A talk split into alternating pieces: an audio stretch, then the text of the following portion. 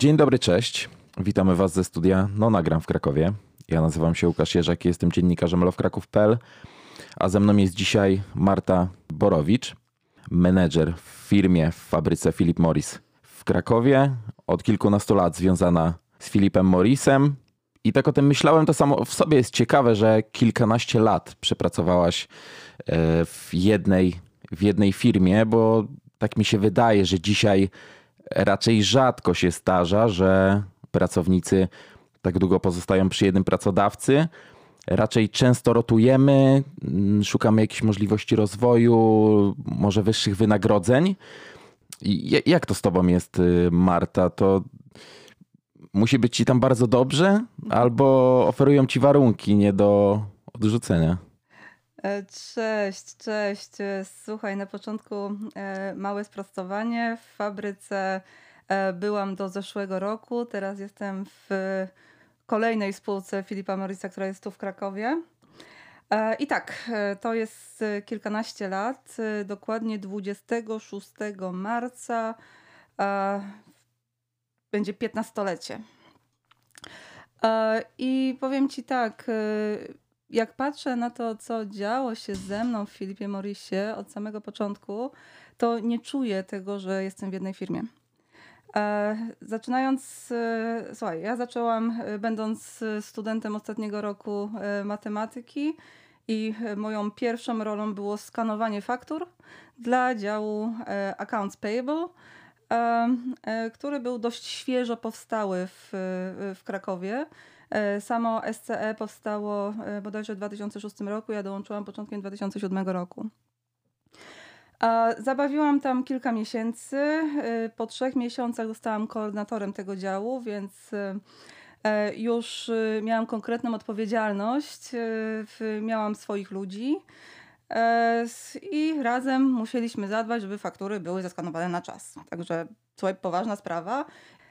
I e, co jeszcze było fajne, to to, że e, praca nie ograniczała się tylko do samej pracy, ale mogłam się zająć czymś innym. I wtedy, wtedy to się nazywało e, ambasadorzy kultury. Byliśmy grupą ludzi z różnych działów i organizowaliśmy imprezy dla, dla pracowników w samego SC, organizowaliśmy eventy. E, kolejny krok e, to było dział kontroli wewnętrznej. E, tam już musiałam poznać regulacje prawne, jakimi rządzi się i firma, i jakie są zasady działania firmy, która jest notowana na giełdzie amerykańskiej itd., tak itd., tak więc mhm. to była duża nauka. Po czym przeszłam do finansów, do fabryki. I y, tam dużo czasu spędziłam w dziale inwestycji, zaczynając od analityka, przez y, pierwsze doświadczenia kierownicze, po czym y, przeszłam do działu kosztów, również w finansach operacyjnych, by finalnie zostać e, szefem e, szefem całego działu. Byłam odpowiedzialna za e, finanse fabryki, w tym inwestycje, które to są i były milionowe tutaj w Krakowie. E, w, i za koszty fabryki i mhm. generalnie Dotyczyło to głównie tej fabryki w Krakowie tutaj, Tylko tak? fabryki w Krakowie. To mhm. były dokładnie, dokładnie finanse, które, y, które no, dotyczyły naszego, naszego Krakowa. Mhm. I, I, na jakim etapie jesteś teraz? E, to był 2016 rok. Okay. I w 2016 roku, i też uważam, że to jest świetne w Filipie Morrisie, że e, jak wchodzę w jeden nurt finanse, nie znaczy, że ja tam będę do końca życia, czy do końca kariery w Filipie Morrisie. Mhm. E, w pewnym momencie stwierdziłam, że finanse są świetne, dają świetny background, ale chciałabym mieć też moc sprawczą. I w sam raz to był okres, kiedy wchodziły y, bardzo poważne zmiany regula y, w regulacjach y, w rynku tytoniowym. Mianowicie dyrektywa tytoniowa i track and trace. E, poszłam do ówczesnego dyrektora fabryki i zapytałam, czy nie potrzebuje e, człowieka, który będzie e, zarządzał projektem wdrożenia wszystkich zmian dotyczących tej legislacji. Mhm. W tym były zmiany maszynowe, były zmiany procesowe, także to był gruby temat. Zaufał, zgodził się, więc y, przez jakiś czas łączyłam obowiązki szefa finansów i e, project managera, by po zakończeniu projektu zostać e, szefem działu technicznego, menedżerem działu technicznego dla fabryki. Mhm. E, To był duży dział. Mieliśmy, nas wszystkich było około 40 osób. Do tego nasi partnerzy biznesowi, bez którego nasze operacje by się nie udały, a nasze operacje mam na myśli utrzymanie infrastruktury, utrzymanie techniki, utrzymanie czystości e, i tak dalej, i tak dalej. E, I to pokazuje, słuchaj, że e, najpierw jestem finansistą, żeby później być odpowiedzialna za gigantyczny dział techniczny. Mhm. I to jest coś, co słuchaj, motywuje, wiesz? I to jest coś, co sprawia, że ja jestem w jednej firmie, ale, ale tak zmieniam zakres moich obowiązków, że czuję się, jakbym była w kilku firmach. Dużo się uczę Mhm. i poznaję fantastycznych ludzi. A teraz e, zrobiłam krok kolejny, znaczy teraz, e, końcówką zeszłego roku. Mhm. E, już nie lokalnie fabryka, teraz e, globalnie projekty. E, Tak też mi Też- doniesiono. tak jest, tak jest, to masz dobre informacje. E, a to, to, to okej, czyli teraz realizujesz projekty globalne, a możesz e, zdradzić e, nieco więcej, na czym, one, na czym one polegają? W sensie wychodzisz poza Kraków? E, Poza Kraków, tak. E, Słuchaj, e, mój dział w tym momencie zajmuje się project, manage, project managementem. Jesteśmy grupą, teamem project managerów, tudzież project liderów, w zależności od stażu i doświadczenia. I w momencie, gdy któryś z Filipów, Morrisów e, na świecie potrzebuje project managera, zgłasza się do nas i e, ktoś z nas taki projekt podejmuje.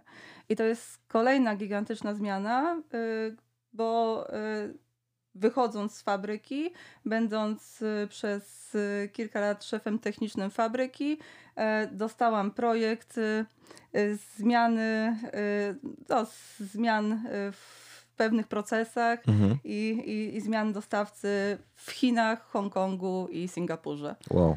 Więc, więc wiesz, rozwój jest niesamowity, zmiana jest niesamowita i, i to jest następna rzecz, wiesz. No, Mhm. Ja jestem w jednej firmie od 15 lat, gdzie tam? No. To jak tego słucham, jak, jak słucham ciebie, to zastanawiam się, co, co, co, co ciebie czeka dalej, co ciebie czeka dalej za, za kilka lat. Tak. Miejsce w zarządzie, prezesura? Słuchaj.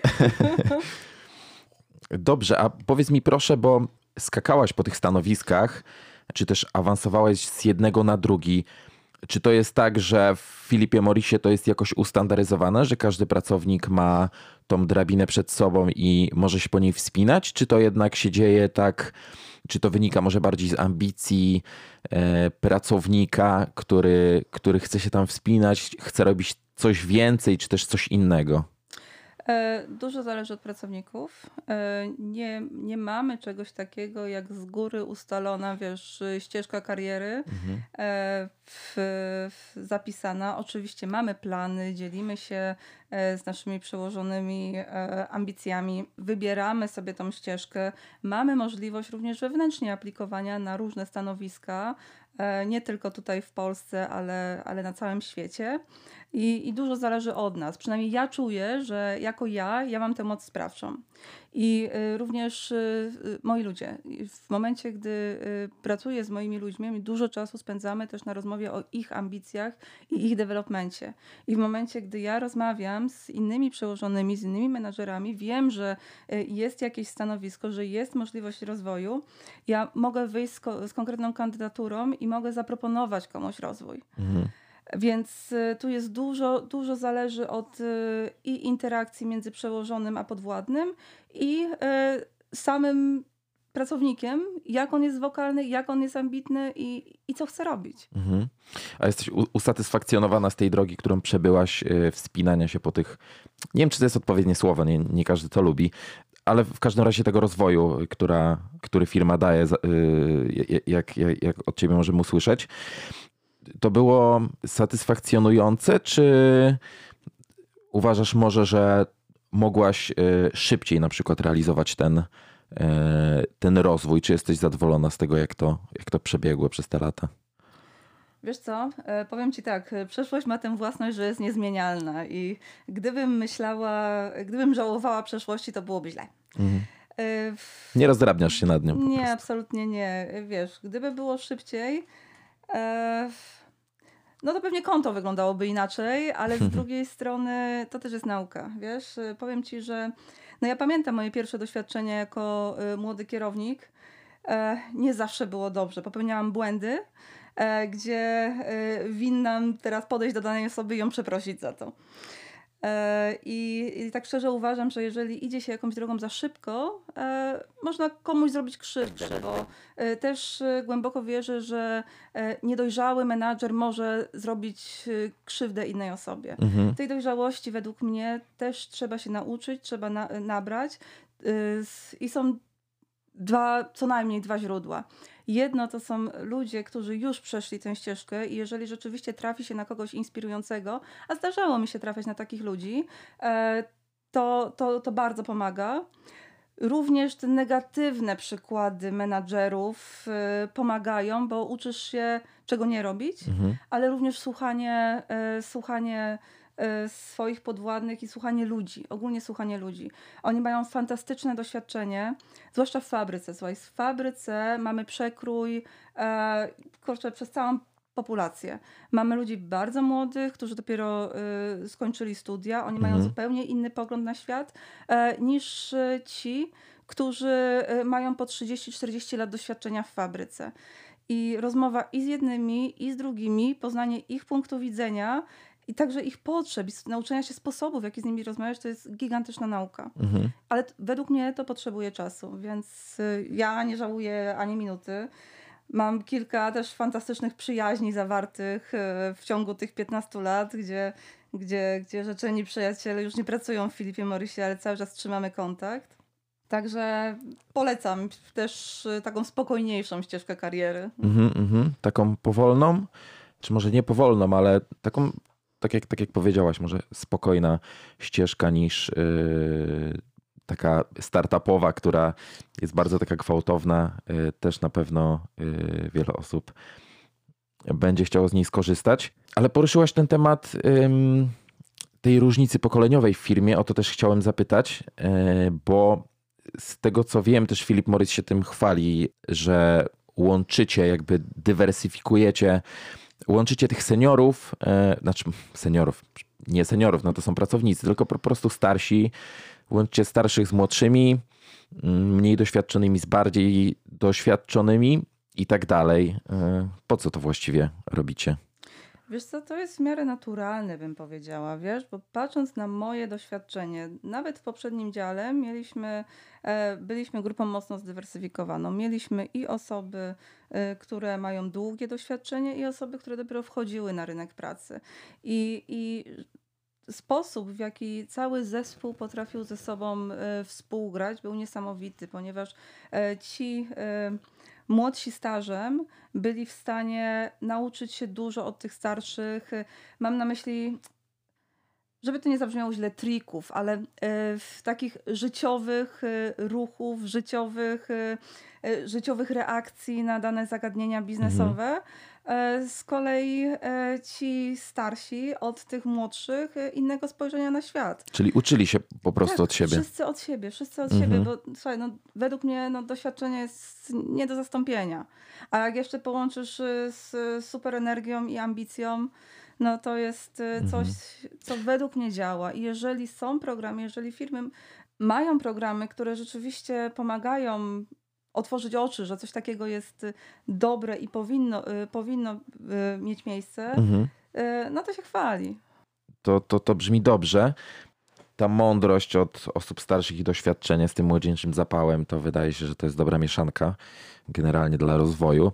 A wracając jeszcze na sekundkę do Twojej kariery, to zastanawia mnie, czy dzisiaj, gdyby taki młody człowiek, e, jaką ty wtedy byłaś też osobą te kilkanaście lat temu, gdy dołączałaś do Filipa, czy ma szansę na taki rozwój jak, jak ty? Ja myślę, że tak. Mhm. Myślę, że tak, nawet jestem pewna, że tak. E, to jest e, kwestia tak naprawdę odnalezienia się w firmie mhm. i, i ambicji. Mhm. To powiedzmy sobie, ile teraz e, Philip Morris zatrudnia mniej więcej pracowników, bo z tego, co udało mi się ustalić, nie wiem, czy to są właściwie dane w ogóle, w Polsce ponad chyba 3000 Philip Morris zatrudnia osób, a chyba w samej fabryce w Krakowie ze 2000 osób pracuje, tak? Tak, w samej fabryce mamy e, około 2000 osób. E, dodatkowo tutaj w Krakowie jeszcze mamy IBS, tudzież Share Service Center i tam jest też około półtora, dwóch tysięcy osób. Mhm. Plus oczywiście inne miasta, także to jest tutaj bardzo, bardzo duży pracodawca i dodatkowo mamy cały sztab partnerów biznesowych, mhm. którzy operują na terenie fabryki. Mhm to samo w sobie mówi, że jest wiele możliwości jakby rozwoju w tej firmie, bo w końcu jeśli tyle osób tam pracuje, to no tam, jeśli nie, na pewno dziesiątki, jeśli nie setki stanowisk tam funkcjonuje. A w samej fabryce ile pracuje osób? Bo też mnie zastanawia, mm, jak ta fabryka się zmodernizowała od tego momentu, kiedy ty dołączyłaś, a jak ona wygląda teraz. Na pewno ona przechodziła mnóstwo inwestycji, samych nawet fizycznych, takich modernizacji budynków, też technologicznych zapewne, to chciałbym, żebyś o tym, o tym napomknęła. No ale właśnie, jak to, jak to wyglądało na, na przestrzeni tych lat? Słuchaj, na przestrzeni tych lat powstały trzy, trzy budynki dodatkowo. Mhm.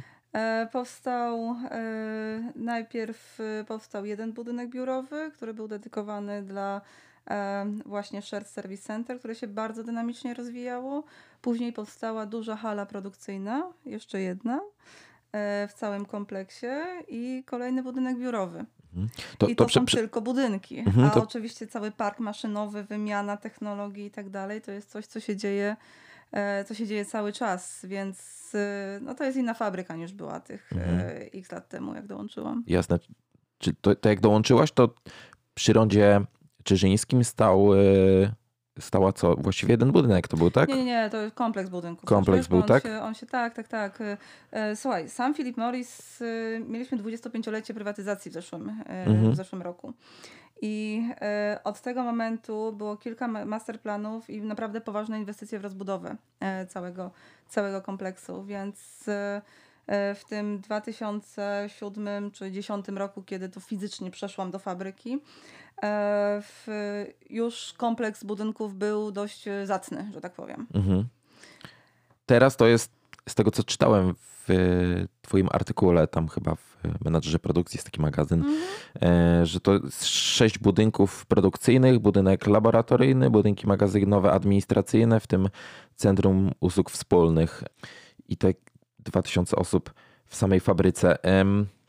A, propos jeszcze tych e, pracowników, to ile osób faktycznie dzisiaj jest y, zatrudnionych na takiej samej produkcji e, tych wyrobów tytoniowych, bo na początku pewnie jak dołączałaś, mam wrażenie, że tego było więcej, że dzisiaj ta technologia poszła do przodu i aż tyle osób nie jest potrzebnych. Czy jest to łatwiej realizować te procesy?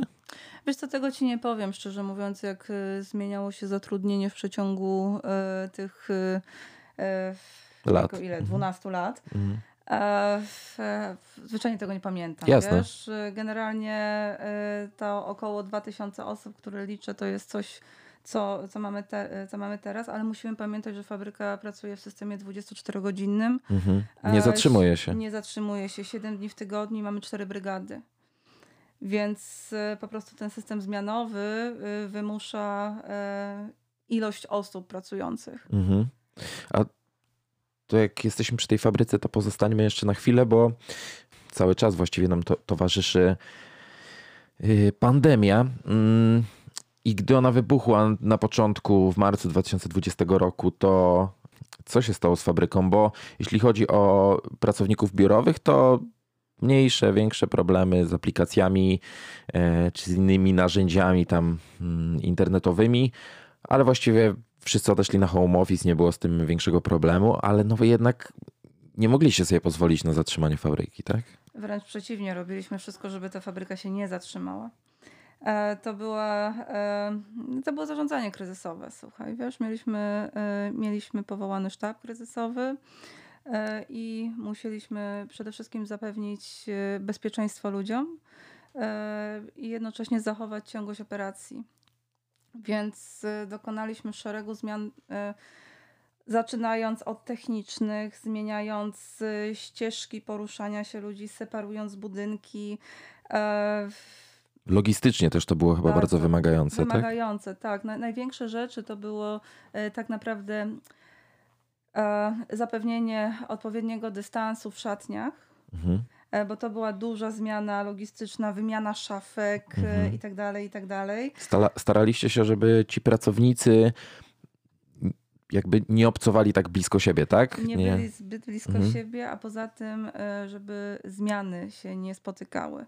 Generalnie e, myślenie było takie, że w sytuacji, gdy e, rzeczywiście będzie u nas ognisko, to jak najmniej osób będzie narażonych. Mhm. Prócz tego mieliśmy też system reagowania w sytuacji, gdy ktoś poczuje się źle na hali. E, Mamy fantastyczny zespół ratunkowy, który zgodził się również reagować e, na wypadek e, objawów covidowych. I to, co też robiliśmy, co wzbudzało dość duże emocje, regularnie robiliśmy próby.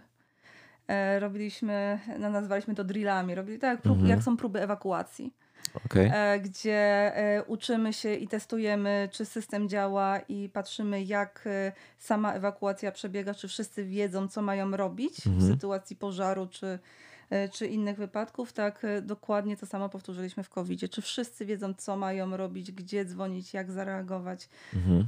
i tak dalej. I cała e, pandemia i całe zmiany, one odbywały się bardzo, bardzo szybko, więc to też był kłopot dla pracowników. E, Ludzie nagle musieli chodzić w pracy w pomieszczeniu zamkniętym w maskach. To było duże obciążenie dla, e, nich, zdaję sobie z tego sprawę, ponieważ ci ludzie na produkcji zwłaszcza, oni są w ciągłym ruchu Mhm. więc jest ciepło, jest nieprzyjemnie, jest niewygodnie. Ponadto mamy tyle osób, to mamy cały przekrój e, społeczeństwa, więc wiemy, że jedni e, chcą się dostosować, inni nie chcą. Jedni Mhm. wierzą w wirusa, inni nie wierzą w wirusa. Więc to wszystko działo się też na hali Mhm. i też musieliśmy e, z tymi pracownikami rozmawiać.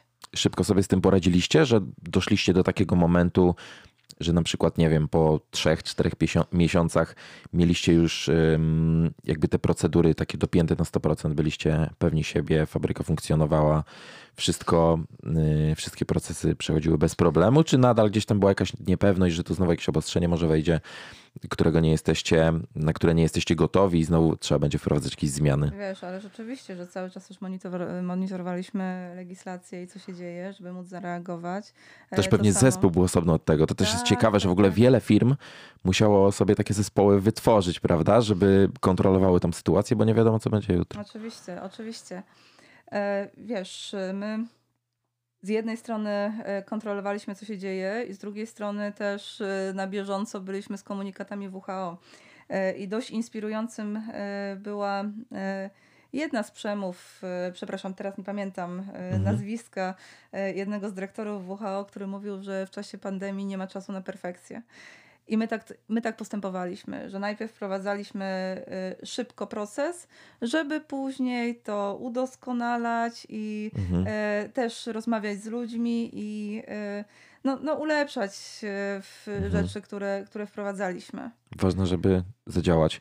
żeby zadziałać. Tak, no i co, no cały czas była niepewność, no nie, co, Mhm. co będzie. Mieliśmy też inspekcję bodajże sanepidu, która nie wykazała żadnych nieprawidłowości, byliśmy z siebie dumni Mhm. że, że się udało i też y, nie mieliśmy samego ogniska u nas, u nas w firmie. Mhm. Chociaż był, wiesz, był blady strach, bo tutaj w prasie pojawiało się, że taką y, ta czy ta firma musiała zatrzymać operację, Mhm. ta czy ta firma chciała o- operację, a nam zależało na tym, żeby e, no, żeby ta fabryka funkcjonowała. Mhm.